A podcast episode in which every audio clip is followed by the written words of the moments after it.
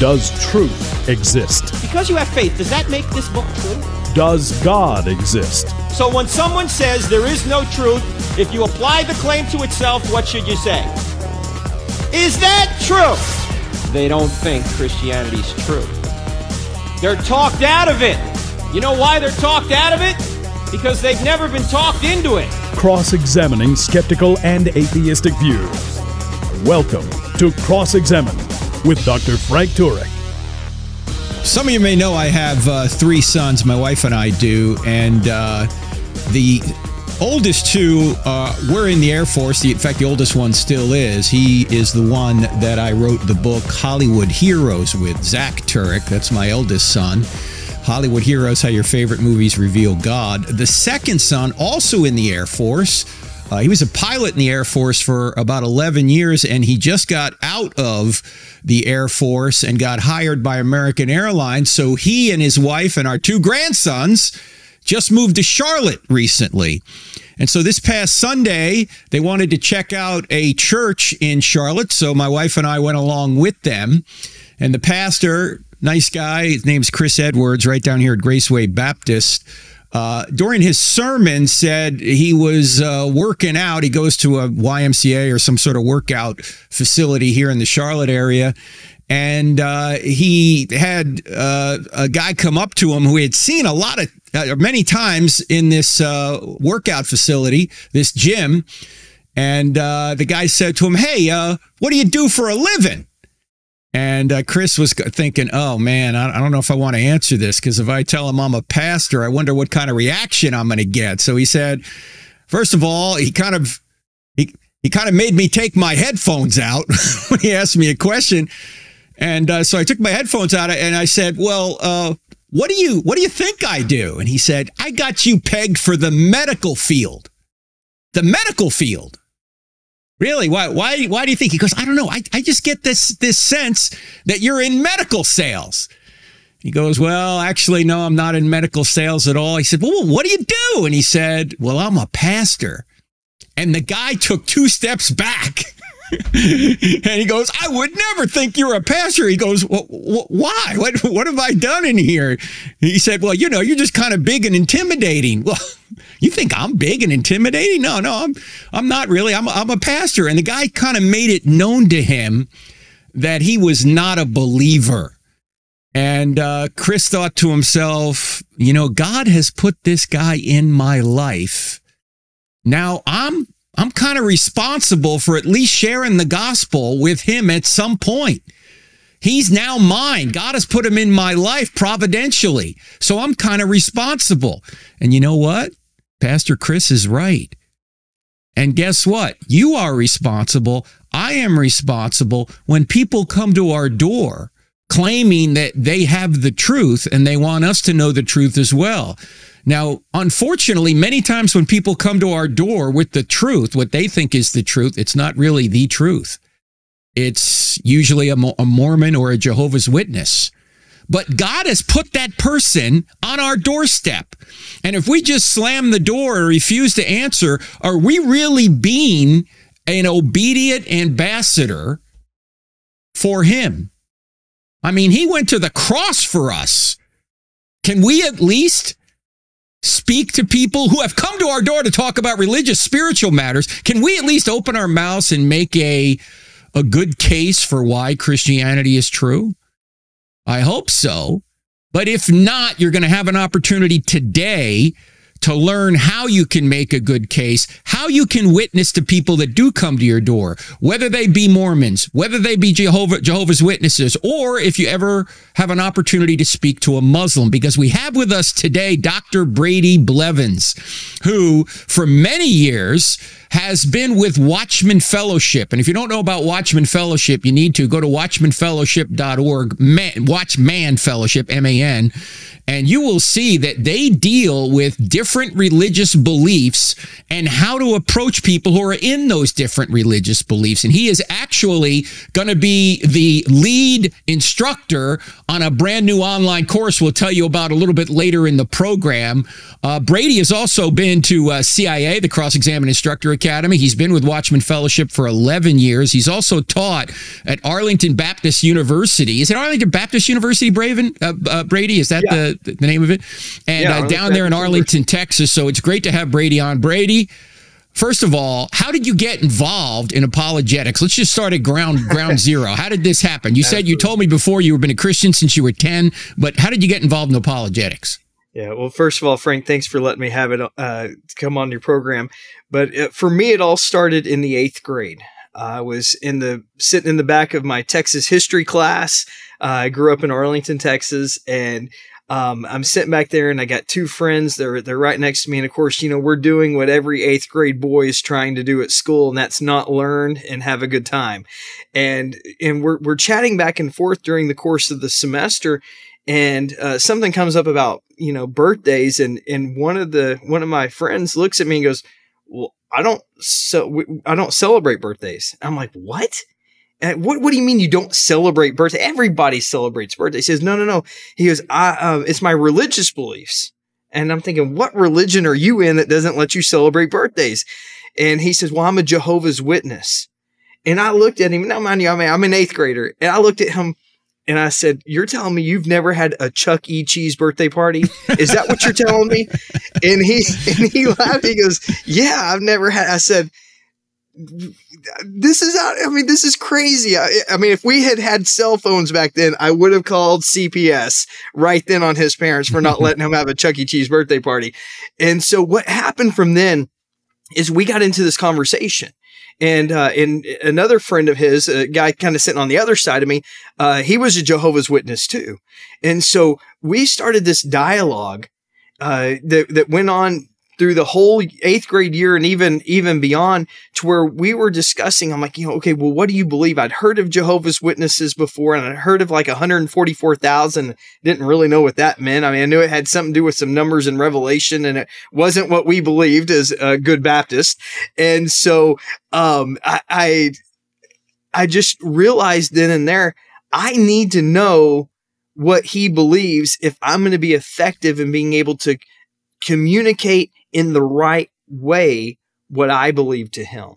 And so it was from that moment forward. Now, it, you know, it wasn't really until my freshman year of college that I actually started. So about five years later, before I actually started um, learning about this stuff. And then it was still a few years after that before I actually started getting involved in and actually doing apologetics. Now, how did you get connected with Watchman Fellowship and, and give uh, our listeners kind of an overview of what you do? Yeah. Okay. So Watchman Fellowship, which by the way, it's watchman.org, uh, is our website. Uh, it's a ministry that was started in 1978 uh, in Georgia, and the whole purpose of the ministry was uh, and is to this day. It's an interfaith apologetics ministry. So we're looking to uh, educate the community, equip believers to be able to effectively evangelize those of other faiths. So we're looking at, you know, like Mormons and Jehovah's Witnesses, mm-hmm. Muslims, which is, uh, those are the three most common groups that we see. But you also have other groups out there as well. Um, like, you know, for example, uh, Black Hebrew Israelites. They are on yep. a, a, huge rise right now mm-hmm. uh, in our country. They they went from just a couple of thousand to now well over a hundred thousand, uh, getting closer to a, to a million. Uh, so I mean that's that's a huge group that's growing. But you also have these other smaller groups out there that affect affect people, affect families. And so what we look to do is uh, we research those groups. In fact, that's one of the things that I do. I, I, research and I speak in churches all across the country, and we even speak internationally as well, uh, looking to just equip believers. Uh, we lead a annual mission trip to Utah, uh, and that's a time where we're boots on the ground, uh, training people, putting them face to face with uh, with Mormons, and being able to have effective gospel conversations.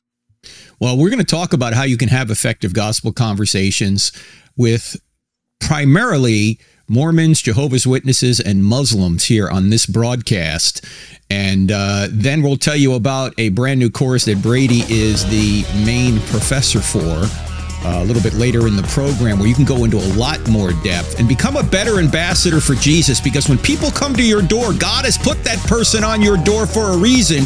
At least make progress with them. How can you do it? We're going to tell you how you can do it.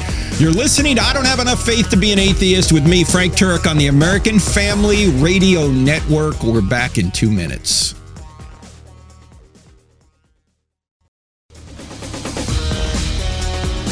Welcome back to I Don't Have Enough Faith to Be an Atheist with me, Frank Turek, on the American Family Radio Network. I want to mention that I'm going to be in near Baton Rouge actually this weekend. Uh, at a church near there. If you go to our website, crossexamine.org, you can see it. Next week, I'll be out in Menifee, California at another church there. And both of these churches were doing the morning sessions and then the evening sessions. In fact, the one in Menifee, California, we're going to be doing If God, Why Evil. The one in Baton Rouge, we're going to be doing I Don't Have Enough Faith to Be an Atheist. And we'll be at Purdue University on February 1st. Keep an eye out for that. And then there's a really big event I'll tell you about in the next segment out in Dayton, Ohio, in middle in the middle of February. I'll tell you more about that in the next segment. So keep your eye out for that today today we're talking to Dr. Brady Blevins, who is going to help us uh, interact better in an evangelistic way with Mormons, with Jehovah's Witnesses, with Muslims. He is the professor of a brand new online course we'll be running next month called Conversations with the Faiths How to Have Meaningful Conversations about Mormonism, Islam, and Jehovah Witnesses. And uh, Brady's been doing this for quite a long time. In fact, Brady, um, your colleague there at Watchman Fellowship, James Walker, uh, was actually a Mormon for a number of years. Uh, tell me a little bit about James and what you've learned from him. Yeah, well, James has definitely been a mentor and kind of a father in the faith for me. I, I first met him uh, when I was about 14 years old, right about the time I was in in the uh, eighth grade. Uh, my brother was a freshman in college, and that's how I got in touch with Watchman. And uh, the interesting thing about James, and I, I can't say enough good things about him, and that's not because he's my boss and signs my paycheck, but um, he is a former fourth generation Mormon. Uh, he did baptisms for the dead in the Salt Lake Temple, and he has um, really a unique perspective because he grew up Mormon, mm-hmm. and uh, and it wasn't until he was um, in his early twenties that he actually um, accepted Christ as his Lord and Savior and, and became a Christian, became a Christ follower. And so that's a little bit of his background. Now, I know you're going to get into a lot of depth in the course, and we only have 40 minutes here or so on this program, so we can't go into a lot of depth here. But can you give us an overview of how Mormon doctrine differs from Orthodox Christian doctrine because people think, oh, Mormons, they're just another Christian denomination, when in fact they are dramatically different in their doctrine. I mean, obviously many of them are just wonderfully nice people but when it comes to what they believe about god and the bible uh, and why we're here and about jesus there it's radically different what what are some of the differences yeah, absolutely. And and one of the things, Frank, that, that the church is doing, the Mormon church is doing right now, is they're trying to sound a whole lot more evangelical in the way that they speak. And so it, it becomes very attractive. But once you get in, you're going to notice some big differences from Orthodox Christianity. First of all, they're not a monotheistic religion. They're polytheistic. They believe that um, that not only has there been other gods before, but you can actually become God too. In fact, mm. the famous Lorenzo Snow, who was a prophet and president of the church, he said uh, something to the effect of, as man is, uh, God once was, and as God is, man may become.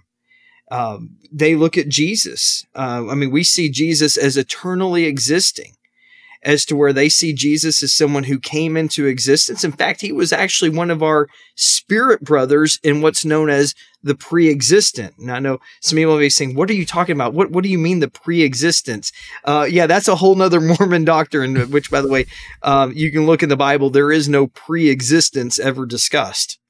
Well, it's interesting that you would say that they're polytheists because I couldn't believe it when I first learned this when I came to Southern Evangelical Seminary 30 years ago. Um, that they were actually saying that if you're a good Mormon man, and you live a proper life in Mormonism, one day you're going to become a god and get your own planet. Yeah. And the god of this planet did that somewhere in history. So there's not one sort of overarching god. There's many gods, and the gods are physical beings. Uh, and I, I know that sounds this doesn't sound right. Like it sounds like I'm making a caricature of Mormonism up, but I'm not, am I? No, no. Everything you said is is completely true uh, and right along the lines with what Mormonism teaches. And and here's here's the wild thing because this is different than uh, I think any other religion I've ever studied. Because in Mormonism, it's not just up to you to be able to achieve godhood. For as a man, um, your wife uh, your wife has to be a good Mormon doing all these things for you to be able to become a god. And then she, of course, becomes the goddess of your planet. And, and of course, like you said, there was a god before Elohim, which is the name that they refer to as, as uh, what we would refer to as God, the God of the Bible. They say, oh, that's Elohim. And, and so there was another God before him. So uh, they believe in a multiverse even though hmm. you know it's, it's, i guess that's probably a whole nother show right but yeah you see the differences uh-huh now uh, I know when Mormons come to our door, they'll wear a little name tag and it'll say Elder Jones. And the kid's like 18 years old and he's got acne. Yeah. And I'm going, Elder? Yeah. what? how, do, how does this work? And they always come in at least twos. Um, mm-hmm. When they come to your door, what are some of the questions you might ask them, Brady? And or maybe you can give us a story about you interacting with a Mormon and how it went. That because I, I have a couple of stories too, but why don't, why don't you give me one of yours? yeah. First of all, when they come to your door, we got to realize they're not the enemy. Mm-hmm. They are a victim of false teaching, and and we have to see them that way. Uh, because if if we see them as the opposition, as the enemy, uh, we're not going to speak the truth in love. And so we got to understand that. Now, when they knock on your door, uh, I always tell people, and I think this is this is a really good approach, is to go ahead and and set up a meeting with them and say, you know, hey, this isn't the best time. Um, how about next you know, how about next week mm-hmm. and schedule time with them? One, they're going to be very thankful because nobody, I don't care who you are, nobody likes to go cold knocking on doors to talk about religious matters. These young men are getting doors slammed in their face. They're having ugly things said to them. The dog sicked on them. You know, I mean, they, they don't, you know, they, they need some love and compassion. And then what you have is you have a week to get yourself together because here's the reality of it. Um, even though with with Mormon missionaries, this may not be completely true at all times, but they know the lie better than most Christians know the truth. True. And yeah. so chances are you're probably not going to be ready on a cold knock. I mean, and I mean, unless you know you're working at Watchman Fellowship for the past, you know, 10, 15 years of your life, and in which case you probably are. But, uh, but even then I, I follow my own advice because it's better off just to review and have, have a good week of prayer and start praying for these young men by name and that God will bless the time. And so I, I really think that's the best thing to say when they first knock on your door. So you could schedule some time later. You can get prepared yourself. Uh, you can have the right questions to ask. What what kind of questions have you asked Mormons, and how has the conversation gone? Well, there's a number of questions that that you can ask them. Um, there's a number of different methodologies. Uh, one of the ones that we talk about in the course is what's called uh, the hunger and thirst model. It comes after Jesus' Sermon on the Mount in Matthew chapter 5, where he says, Blessed are those who hunger and thirst after righteousness. And in this particular model, what we do is we use a counterintuitive method that begins using the Mormon scriptures and we take them to um, a, in the Book of Mormon, there's a book called Moroni. It's kind of set up kind of like the Bible in that respect, in terms of books, chapters, and verses. Mm-hmm. And we'll take them to Moroni chapter 10, where it uh, where the Book of Mormon says that you know if you are uh, you know if you're perfect, you know if you if you don't have any sins, uh, then God's grace will be granted to you. Now I'm paraphrasing, obviously, and then I just simply ask them, um, what does that mean? And I let them interpret it, and from there they'll give you three categorical answers, and and um, we have other passages that you go through from there. And then we also have a longer sit down uh, version where we can train you to be able to witness to a Mormon with the Book of Mormon. Uh, we can test the Mormon prophets. A couple different ways that you can go. Have you found out that when you ask certain questions, you're planting certain seeds that maybe sprout later? Oh, absolutely. So mm-hmm. The what the research shows is that from the time a Mormon first hears the true gospel message to the time that they accept Christ is about seven years. So wow. you don't always know where you are in the process. Um, the very first, the very first uh, young lady uh, that I spoke to whenever I went on uh, my first mission trip to Utah in 2013. Uh, James and I were talking to her, and, and James was doing all the heavy lifting Mormon stuff, and I just got to give the gospel. I was still in the pastorate at that time, um, and and I extended the opportunity for her to accept Christ, and she did. And uh, and I walked away thinking, man, this evangelism and Mormon stuff, this man, this isn't that hard. I'm I'm batting a thousand right this now. This is easy. Yeah, yeah, piece of cake. Um, well, I can tell you that I'm still not batting a thousand. Uh, that that has gone off the track. So you don't know where in the process you are, and especially if you're talking to Mormon missionaries, you got to understand that um, if if one guy shows a major crack, uh, his his companion could very well go to the stake president um, and and say, hey, uh, you know, Elder, him, huh? Elder Smith over here is yeah. not doing too great. Um, and and the worst thing that could happen for him is to be sent home. That would be a great disgrace to the family. And it's something that they just simply would not want to have happen. Well, they really have to be perfect in order to, or approach perfection in order to make it to heaven, because they don't believe in grace alone, do they? No, no. In fact, Second Nephi, um, in Second Nephi it clearly says for by is for by grace that you are saved through faith after all that you can do. After all that you can do. So mormonism turns out to be just another works-based religion absolutely. uh, that uh, would violate just about every book in the new testament particularly the book of galatians and the book of romans uh, and the book of Ephesians, and I could go on, yeah. which basically say, no, you're saved by grace. In fact, Jesus, why did he come? He, he said, I didn't come to, to be served, but to serve and to give my life as a ransom for many. And yet you still have these people putting these burdens on other people. Uh, trying to say if you're going to somehow make yourself right with God, you've got to do X, Y, and Z. And that's not the message of grace.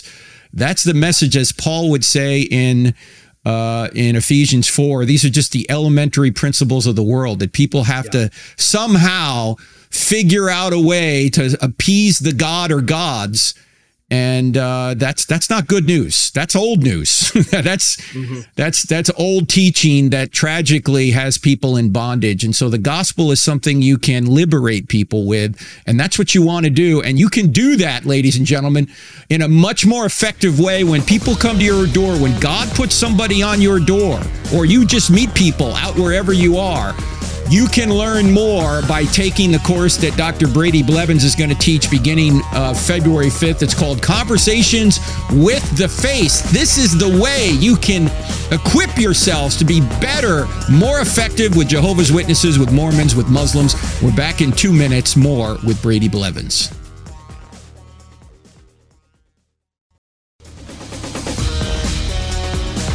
Can you reach out effectively? How can you be a good ambassador for people that don't believe what you believe, particularly Mormons, Muslims, Jehovah's Witnesses?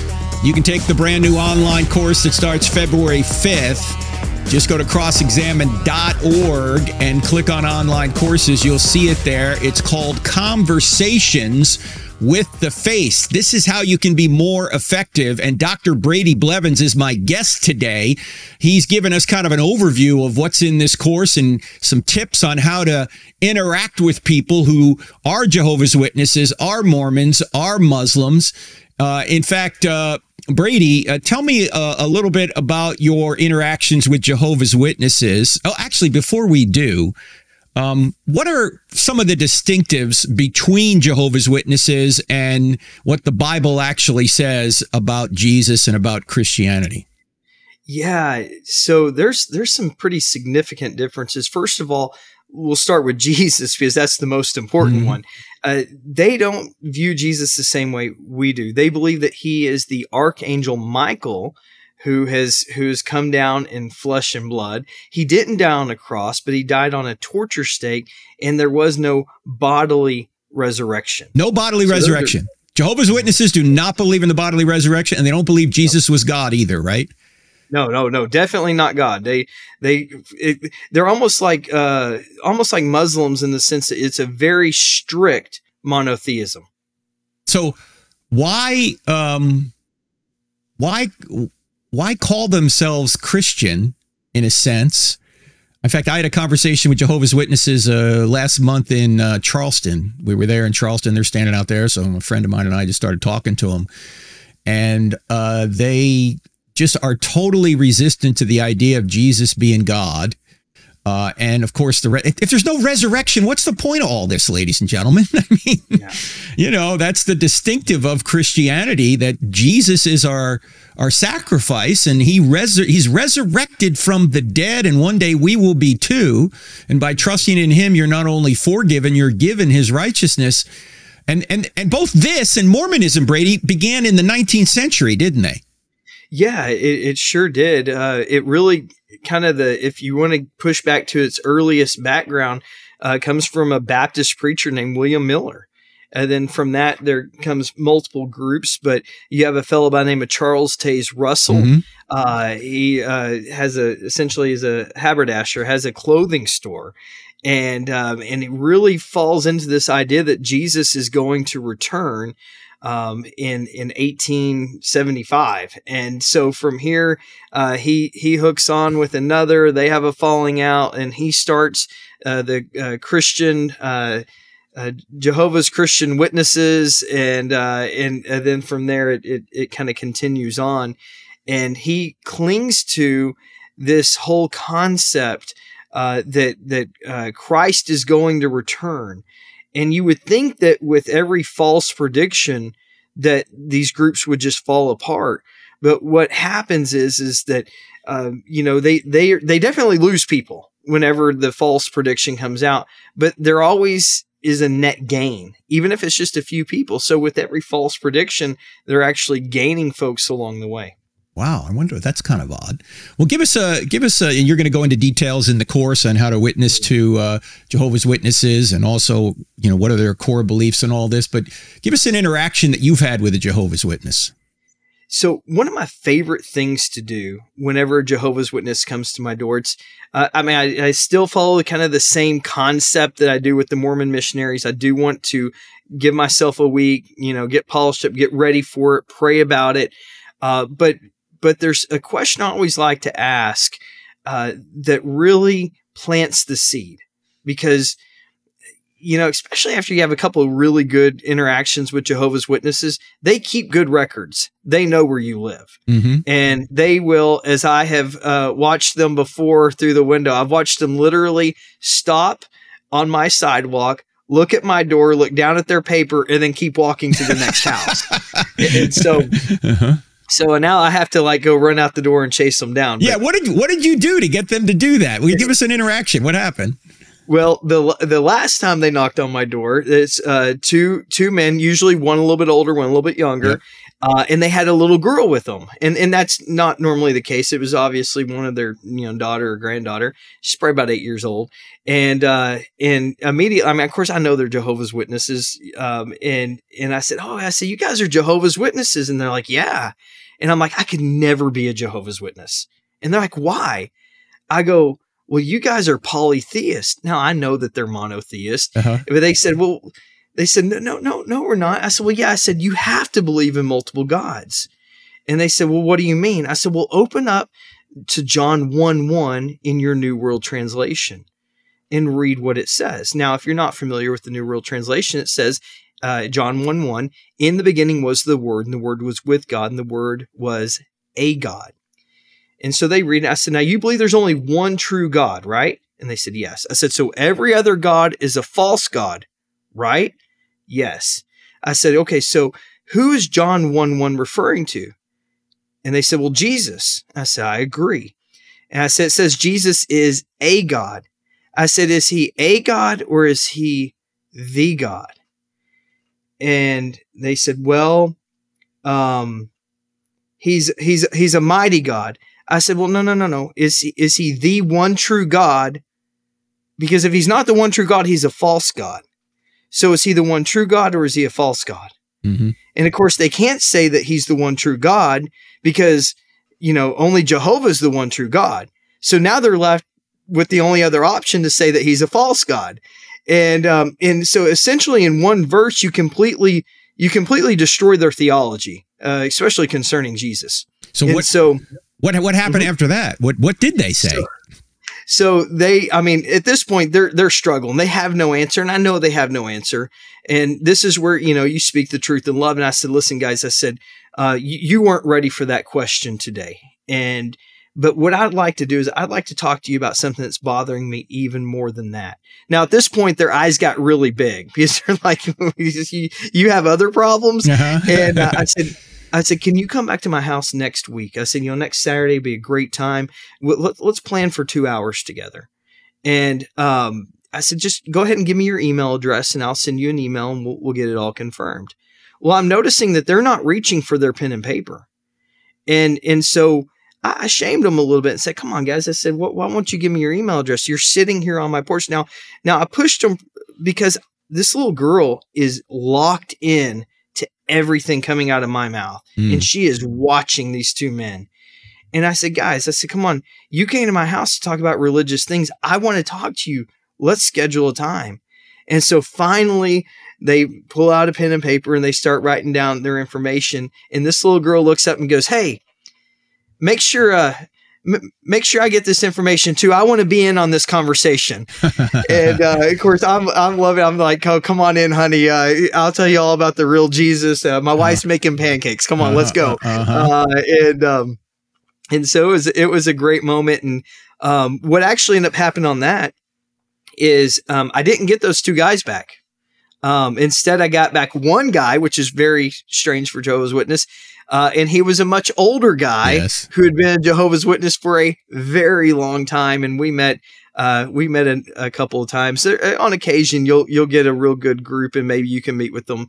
The longest I've had a, a year, uh, Mhm. meeting with them every week for a year, and that's been uh, that's been a joy. But uh, this guy got him for a couple of uh, couple of weeks, and it was pretty awesome. Yeah, and you're listening, you might say to yourself, well, well, what good is it going to do? These people are entrenched in their position.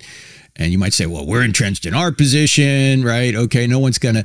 Well, if nothing else, your job is not to con- try and convert or convert somebody to Christianity. Your job is just to be faithful. So you just do what's right, leave the results to God. I can guarantee you this if you did that for a year with a group of people, you would get much better at understanding your own Bible because they're going to be bringing up stuff that you go, "Oh, I didn't I didn't know that." You know, what what's the context of that? Let me figure that out. So when you have to study to show yourself approved because you know they're coming to your door again, that's just going to help you become a better ambassador overall. It's going to help you become a better disciple. Uh, You're actually in the great game. You know, our mutual friend J. Warner Wallace always says this. He says, "Don't teach people, train them." Why? Yeah. Because if you train them, if you just teach them, they say it's not going to be a test. You know, here you just here it is. They're- They're never going to take it on board. But if you say we got a fight, it's like it's like being a heavyweight fight. You know, we got a fight coming up in April, and if you're not ready, you're going to get embarrassed. You're going to know that material, right? Exactly. You're going to know it. I know in this course you're going to teach people um, that they're going to they're going to have opportunities to actually use the material. It's not just going to be academic, Yeah. right? It, it's and yeah, you're you're right on the money. And there's a reason why an apologetics degree is a theology degree because Mhm. I'm going to tell you, I have been in a lot of conversations over the years, and I've been asked a lot of questions that I didn't know the answer to. And that's why in this course, we're going to focus on what do you do when you don't know the answer to a question? Because that's the reason why a lot of people will try to act like they're not home or slam the door in their face. But at the same time, uh, it's great because when you're asked a question you don't know the answer to, you want to go find an answer to that. And whenever it's just like you said, Frank, when you know the test is coming, boy, that that study time becomes a lot more important. And uh, boy, there's been there's been a number of times where I was asked questions I didn't know the answer to, but boy, not only did I learn the answer to it, but I never forgot the answer. Mm. Conversations with the Faiths is the name of the new online course, and there's the premium version where you'll be with Brady for uh, several live Q and A Zoom sessions, and then the uh, the self-paced courses are divided up. So if you if you just want to take Jehovah's Witnesses, you can. If you just want to take Mormonism, you can. If you just want to take Islam, you can. Or you can take all three. Uh, so, but the premium course with Brady with the live Q and A is called Conversations with the Faith: How to Have Meaningful Conversations about Mormonism, Islam, and Jehovah's Witnesses. And if you go to crossexamine.org, click on online courses, you'll see it there. I also want to mention the new Fearless Faith program that we're going to be running in Dayton, Ohio, and it's not just me; it's going to be Greg. Koukl, Alisa Childers, Phoenix Hayes, Jorge Gill, John Ferrer. It's going to be a Friday night, all day Saturday near Dayton, Ohio. It's actually at uh, the, I think it's at the Athletes in Action headquarters. It's not even at a church. Go to DaytonApologetics.com. DaytonApologetics.com. There's a VIP section you can get involved in. Uh, there's a lot of great uh, information you're going to learn on the culture and how to interact with the culture, how to be a witness to the culture.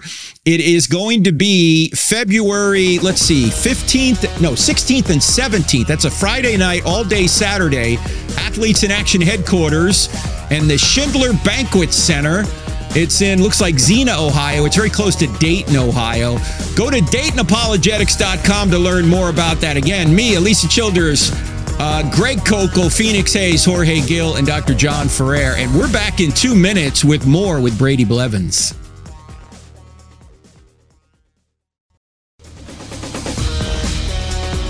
When God puts somebody on your doorstep or somebody in your life, you're expected to be an ambassador for Him. After what He's done for you, the least you can do is study to show yourself approved so you can actually move people into the kingdom. In fact, what a great privilege that is. You know, God doesn't need us to spread the gospel, but He uses us to spread the gospel to give us what Pascal said was the dignity of causality, meaning that what you do every day matters not only in time, but in eternity. What a great privilege, and also what a great challenge when you think about it that what you do every day is going to impact not only time, but eternity. So maybe get off the Netflix uh, Netflix binge for one night a week for the next six or seven weeks and learn something about what other people believe so you can be a better ambassador for him. Take the brand new course, Conversations with the Faiths, by my guest today, Dr. Brady Blevins of WatchmanFellowship.org.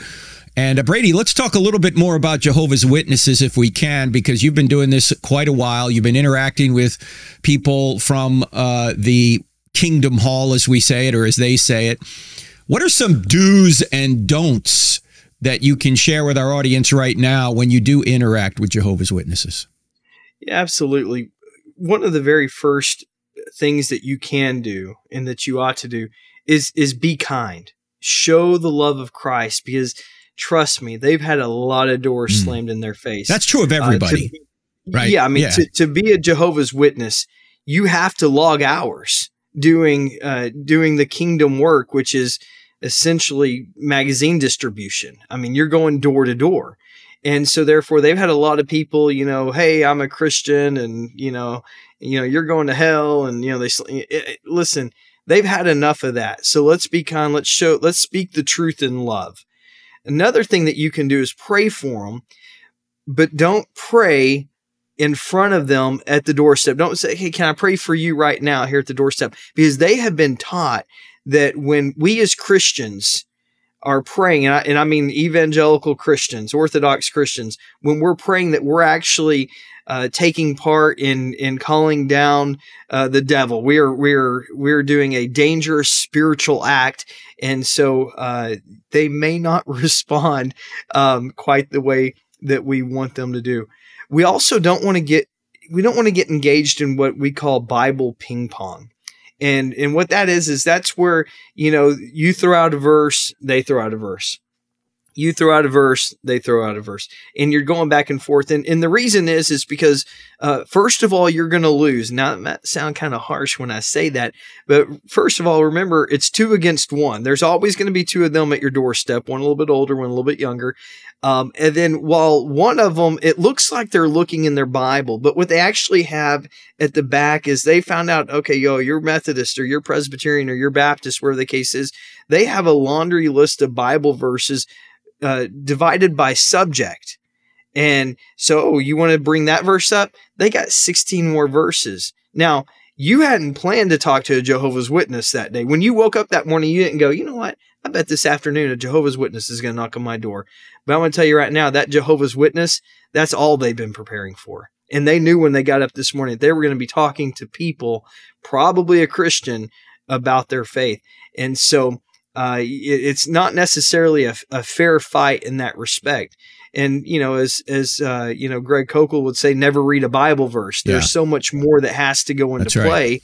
and and we've got to get you know we, we need to settle in on a subject and that and that's why this course is so important because we're not just going to tell you this but you're going to have the opportunity to interact in a couple of the different assignments that we have uh, with those of other faiths and actually have these conversations for yourself. Yeah, that's going to be that's what we do in all our online courses is we give people very practical assignments where it actually gives them permission to talk with people they've always wanted to talk to but didn't know how to do it without it appearing awkward. You know, if you go to somebody and you go, you know, you want to start a spiritual conversation. In a minute, I'm going to ask you how you can do that uh, without starting a fight. But if you want to have a spiritual conversation with somebody, it can almost seem like so awkward in our culture to try and get there. It seems forced. But if you go to somebody and you know somebody you love and you've known for a long time, and you say, "Hey, I'm, you know, I'm taking this online course and I got this assignment. You know, I, I wonder if you could be my subject in this assignment. I'm supposed to interview somebody about religious matters. Would you mind answering some questions for?" Boom. Yeah, sure. I'll do it for you. Yeah. Now you've been given permission to talk about what you always wanted to talk about the real things that matter in life. And that is, is there a God? And if there is, how should we live? And, and what is our future? What's our destiny? All that. Man, th- these assignments give you the permission to do that. Uh, but let's talk about that for a second, Brady. Whether it's a Mormon, whether it's a Jehovah's Witness, or just somebody you, you know you want to interact with, how can you really start a good spiritual conversation without starting a fight or without making it seem so awkward? What What are some tips that yeah. you have? It, you know, an important factor of this is when you are genuinely caring towards an individual that communicates so much more than your words. Mm. And people can sense that. People can pick up on it because it's in your body language, it's in your tone of voice. And so sometimes you can even actually say the wrong thing and they'll give you quite a bit of grace. Now, with that said, you got to give grace back to them uh, when maybe they don't say something quite right, or maybe they're kind of rude about something.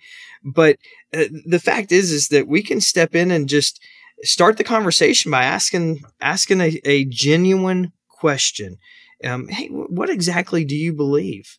And just let them start talking. And then as you have questions, you know, the best thing is, is that when you ask a question, there's no knowledge needed on your part. Mm-hmm. You're not you're not the subject matter expert in this. They are.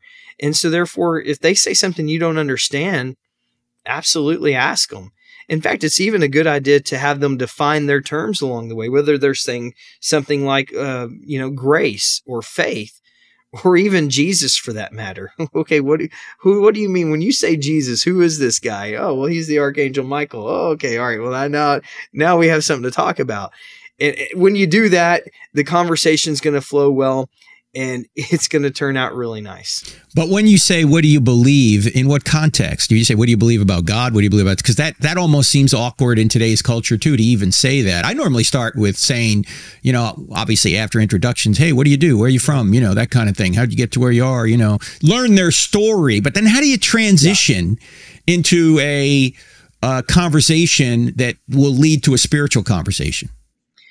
Yeah, a lot of times with with these folks, taking a direct route really isn't as as bad as what it may seem. Mm. And so a lot of times now, obviously, if they're knocking at your door, you don't really have to try to start right, the yeah. conversation. It's already there. Yeah. But maybe it's your maybe you have a Mormon coworker, a Jehovah's Witness, or a Muslim coworker.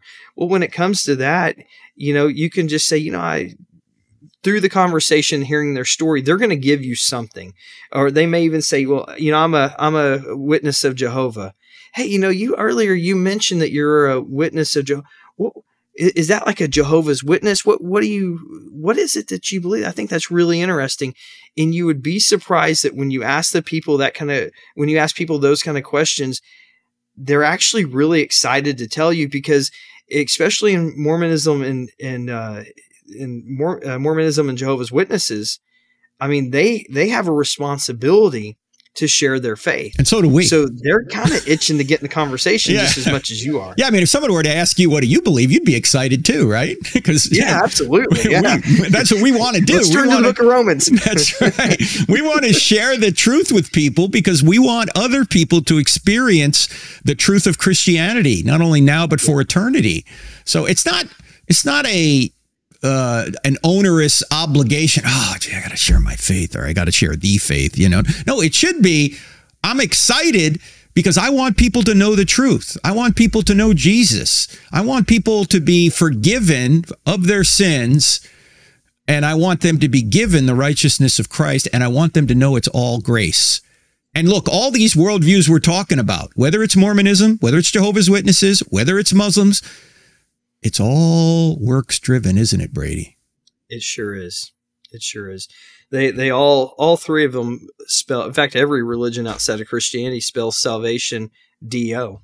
It's Mhm. only Christianity that spells it D O N E. Right. It's done. Yeah. Jesus has done it all. And uh, so we have to, we have to and should want to share that truth with people. I'm, I'm sorry I interrupt you. Any other do's and don'ts with regard to Jehovah's Witnesses? Yeah. Um. The, of course, you know the the first couple that I mentioned. Those are those are the most important. Um, one of the things that's essential to do uh, is again to be inviting, to be to show that love and compassion, and and don't uh, don't try to make it a debate. Uh, don't try to make it about um, pushing them to make a decision at that point in time because it's it's very very similar to Mormonism, but it's even higher stakes. Hmm. Because if you if you try to push them too hard, you got to remember it's always going to be either two men or two women at your doorstep, and very rarely are they related. It's uh, uh, very rarely are you going to get like a husband wife team or a brother, uh, you know, father team, uh, son father team, or anything like that. They're generally unrelated, and and they do this for protection because here's what's going to happen. Let's say you make a really good point, and that guy cracks, and he says, "Well, maybe it's not true." Well, his partner can go back to the Kingdom Hall, tell the elders, "Hey, you know, uh, th- you know, over here, uh, Fred, he's man, he's cracking. He he's believing what this Christian, what this, uh, you know, whatever guy's telling him, and they could actually have a a trial and move into this opportunity to be able to excommunicate him or what they would call disfellowship. Mm. And at this point, he if if he has children they're Jehovah's Witnesses, maybe they're grown children, they can't talk to him. Wow. I- i- If he's younger, maybe his parents are still alive and they're Jehovah's Witnesses, they can't talk to him. All of his friends are Jehovah's Witnesses, and guess what? They're not talking to him. And so It's there's a, a, it's a high cost item, isn't it, Brady? Yes. Well, we're out of time, but we're going to pick up with Brady in the midweek podcast next week and talk about Muslims, how to interact with Muslims. But if you really want to know more about this, sign up for the new online course with Dr. Brady Blevins called Conversations with the Faiths. Go to crossexamine.org, click on online courses, you'll see it there, and we will see you here, Lord willing, next week. God bless.